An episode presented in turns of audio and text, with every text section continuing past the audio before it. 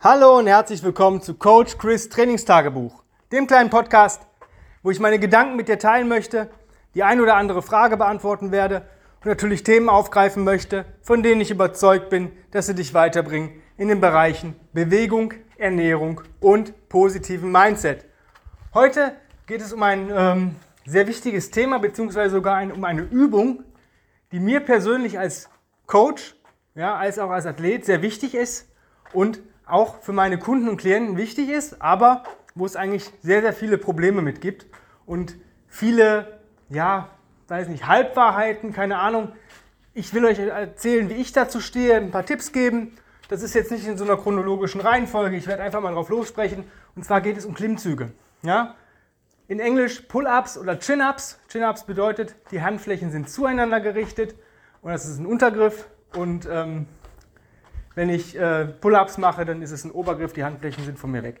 Es gibt auch Mixed Grip und solche Geschichten. Ich möchte aber gar nicht so sehr auf diese Griffvarianten eingehen, sondern erstmal, was so ein Standard sein sollte. Und ähm, da gibt es einen Unterschied zwischen Männern und Frauen, aber nicht einen Unterschied, ob die Klimmzüge machen sollten oder nicht, sondern für mich sind Athleten, die als Frau in Sätzen, ja, das sind immer so, sag ich mal, so zwei bis fünf Sätze in einem unbestimmten Zeitraum, ähm, also da kann sich da ruhig 10, 15 Minuten Zeit lassen, ähm, Sätze von drei bis fünf Wiederholungen schaffen bei Männern 6 bis 10. Ja? Dann sagen die Leute, ja, und was ist mit der Griffweite? Ich nehme ja andere Muskelgruppen ins Visier, wenn ich eng im Untergriff bin oder weit im Obergriff und solche Geschichten. Ähm, da ist meine Meinung zu, wenn du noch keine Sätze von Frau 3 bis 5, Männer 6 bis 10 schaffst, brauchst du dir um deine Griffweite und um solche Sachen noch gar keine Gedanken machen, weil da bist du noch völlig weit entfernt. Solltest einfach den Griff am Anfang wählen, wo du am meisten oder am einfachsten hochkommst. Das ist so meine Meinung. Warum? Ähm, es geht wieder um das Nervensystem. Wenn ich jetzt zum Beispiel im weiten Obergriff Probleme habe, aber im normalen Obergriff, also so Schulterbreit, ein Stück weiter vielleicht noch, ähm, gut hochkomme, warum soll ich dann in weiten Obergriff am Anfang gehen? Du wirst automatisch auch im weiten Obergriff stärker, wenn du mehr Klimmzüge mit einer anderen Variante machst. Warum? Der Körper merkt sich hochziehen.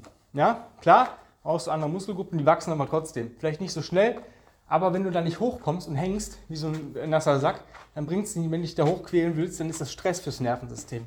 Wenn du da irgendwie dich nicht wohlfühlst, ja, oder vielleicht sogar einen Schmerz verspürst, dann wird der Körper dir keinen Klimmzug mehr ermöglichen. Der wird sagen, nee, Klimmzüge sind scheiße. Ja? Ähm, wie komme ich überhaupt zum ersten Klimmzug? Vielleicht auch für die Frauen. Die hören mir da eigentlich immer sehr gut zu wenn ich Männern Tipps gebe zu Klimmzügen, ja, dann machen die das über die Woche nicht und äh, hängen sich dann, wenn wir uns wiedersehen im Personal Training, an die Stange und kommen wieder nicht hoch. Die Frauen arbeiten kontinuierlich mit dem, was ich denen sage und die sind schneller im Klimmzug meistens als die Männer, die noch keinen können, wenn die gleichen Ausgangswerte haben.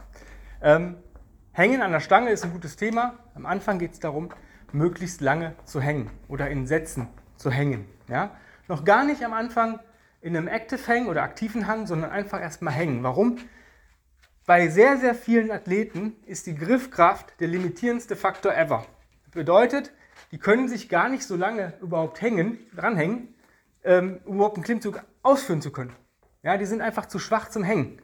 Das heißt, die haben vielleicht gegebenenfalls die Muskulatur, um sich hochzuziehen, aber dieser Hang kostet die so viel Energie und Kraft, und das Nervensystem feuert, feuert, feuert, sagt, boah, Gefahr, Gefahr, Gefahr, Gefahr, ich falle hier gleich runter. Auch wenn da nur 20 cm bis zum Boden sind.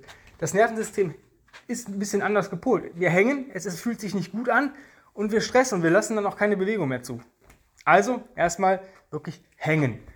Anfang vielleicht nur 10, 20, 30 Sekunden, bis man wirklich sagt, okay, ich kann locker, wirklich locker, ohne Aktivität, ohne, also ohne Aktivierung irgendeiner Muskulatur, aushängen für eine Minute. Ja, gerne länger, aber das ist so der Standardwert, eine Minute, vielleicht sogar zwei. Wenn das funktioniert, gehe ich in einen Active Hang. Bedeutet, ich hang mich aktiv, das heißt, ich ziehe die Schulterblätter nach hinten unten, ähm, die Schulter nach hinten unten. Das heißt, wie so ein im Endeffekt ähm, Scapular Pull-Up. In dieser Position, dieser Endposition, wenn ich mich nach hinten eingezogen habe, dieses Einloggen, eigentlich die erste Phase des Klimmzuges, versuche ich wieder zu hängen, möglichst in Sätzen. Ich sage mal auch da, so ein bis zwei Minuten sollte das Ziel sein. Ähm, irgendwann, dann habe ich schon mal die Kraft zu hängen in der Aktivierungsposition des Rückens. Als nächstes kommt der Flexed Hang. Es funktioniert am besten am Anfang im Untergriff. Es geht auch im Obergriff, ist aber deutlich anstrengender. Das heißt, ich gehe auf eine Box, gehe an die Stange und gehe in eine obere Chin-Up-Position und versuche das zu halten. Da sind so 30 bis 60 Sekunden das Endziel. Ja? Das heißt, ich habe schon mal eine volle, einen oberen Klimmzug. Ja? So, wenn das alles passt, fange ich an, negative Klimmzüge zu machen. Bedeutet, ich gehe an, auf eine Box, komme im Ober- oder Untergriff, je nachdem, und lasse mich so langsam wie möglich in die negative Phase ab.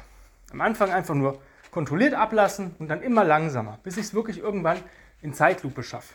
Und ich wette mit euch, das ist natürlich ein Prozess, der über ein paar Wochen, wenn nicht sogar Monate geht. Ja?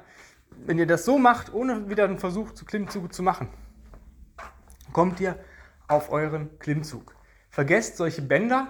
Ja, das ist vielleicht ganz cool beim Muscle Up, weil ich da vielleicht ein bisschen mehr Schwung brauche. Aber beim Klimmzug an sich ist das mit, negativen, äh, mit der negativen Phase zu arbeiten und hängen deutlich besser, weil dieser, dieses Band ist, ähm, gibt euch nur Unterstützung in der ersten Phase, im ersten Drittel. Ja? Und dieses Drittel schafft eigentlich fast jeder meiner Athleten. Das ist das, wo sie sich immer hochziehen können. Aber die letzte Phase, dieses über die Stange, da scheitert es meistens. Da bringt dir das Band halt nichts mehr. Oder du musst so ein starkes Widerstandsband nehmen, was dir auch am Ende noch so viel Power gibt. Nee, vergiss es. Und vergiss solche Klimmzugmaschinen, die da irgendwie ein Widerstand unten sind.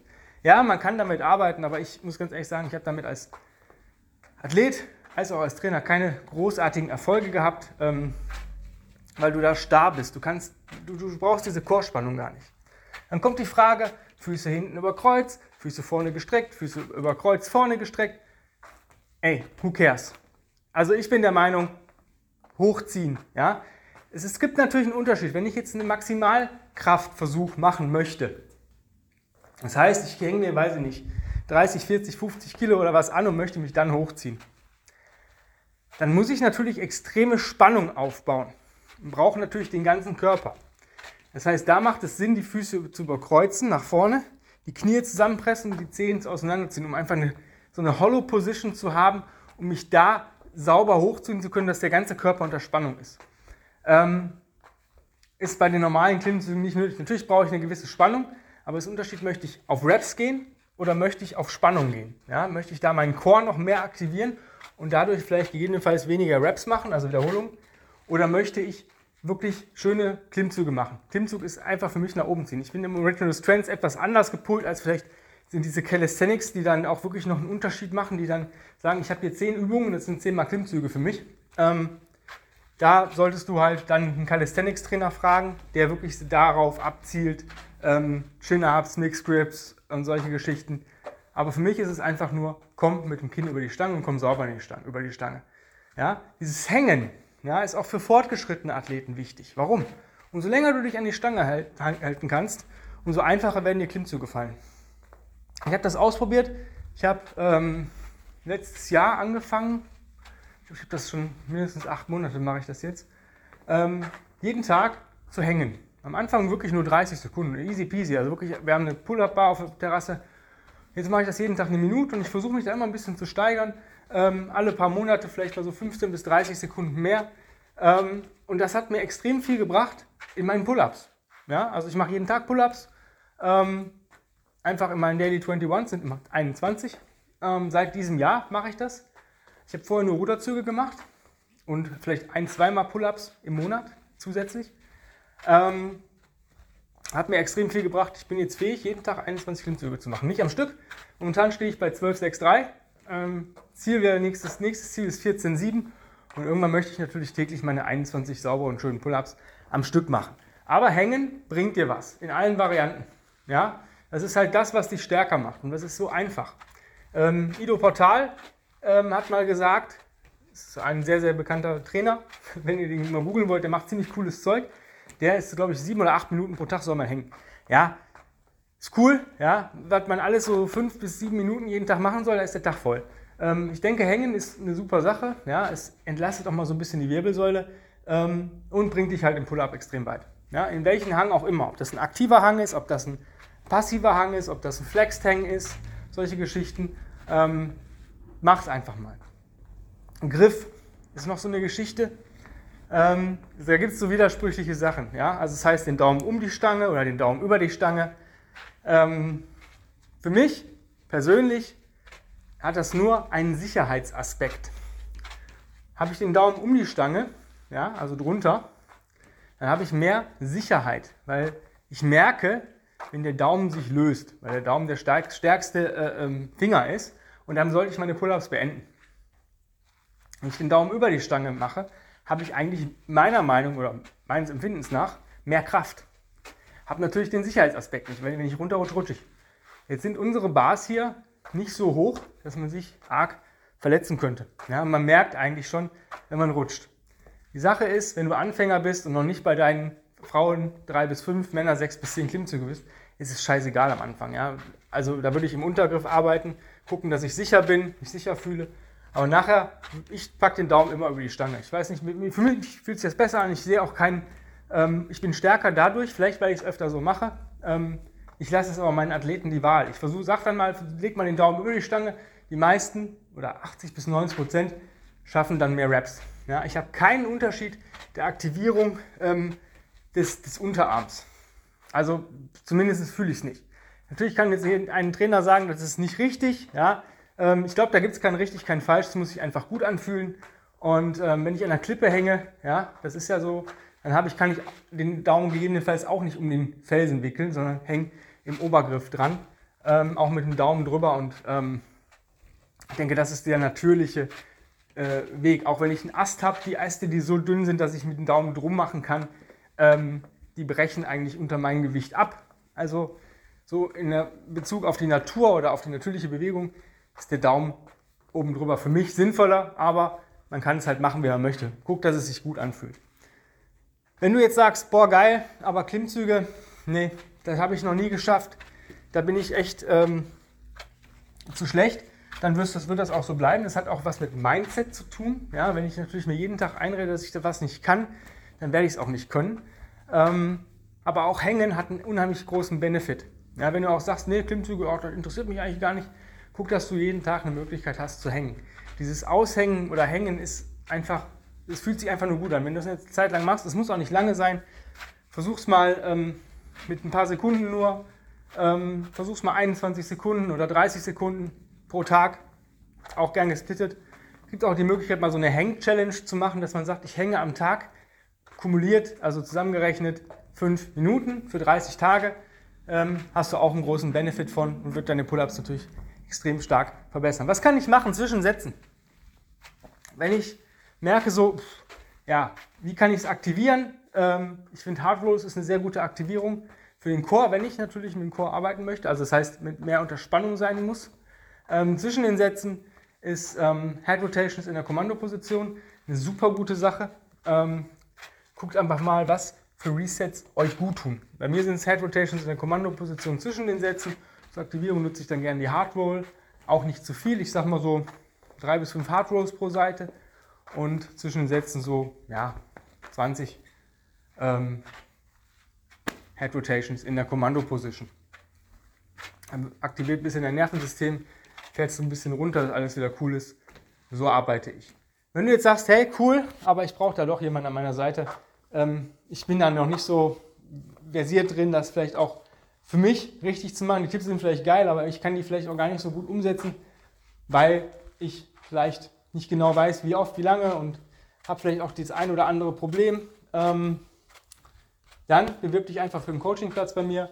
Ich habe gerade zwei Plätze fürs Online-Coaching frei, einen Platz fürs Kombi-Coaching aus Online- und Personal Training. Läuft folgendermaßen ab. Du schreibst eine E-Mail an chris at grenzenlos-stark.com schreibst deinen Coaching-Wunsch rein, entweder nur Online-Coaching, das bedeutet, wir arbeiten ähm, mit E-Mail, Telefon und WhatsApp. Das heißt, für ein Strategiegespräch, dann, ähm, wenn alles passt, ähm, füllst du mir einen Anamnesebogen aus. Gegebenenfalls machen wir noch einen zweiten Call. Dann kriegst du dein Bewegungsprogramm für, dein, für dich abgestimmt, auf dein Equipment, auf deine zeitlichen Wünsche und auf deine Ziele.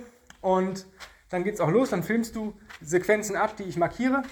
Ähm, muss nicht die ganze Einheit sein, sondern nur Teile, weil ich sehen möchte, wie du arbeitest. Und dann ähm, schickst du mir am Ende der Woche eine Review. Die gehe ich durch mit den Videos, die ich gesehen habe und erstelle dir deinen neuen Plan für die nächste Woche bzw. passe den aktuellen Plan an und dann geht es weiter. Es läuft zwölf Wochen, gerne natürlich auch länger.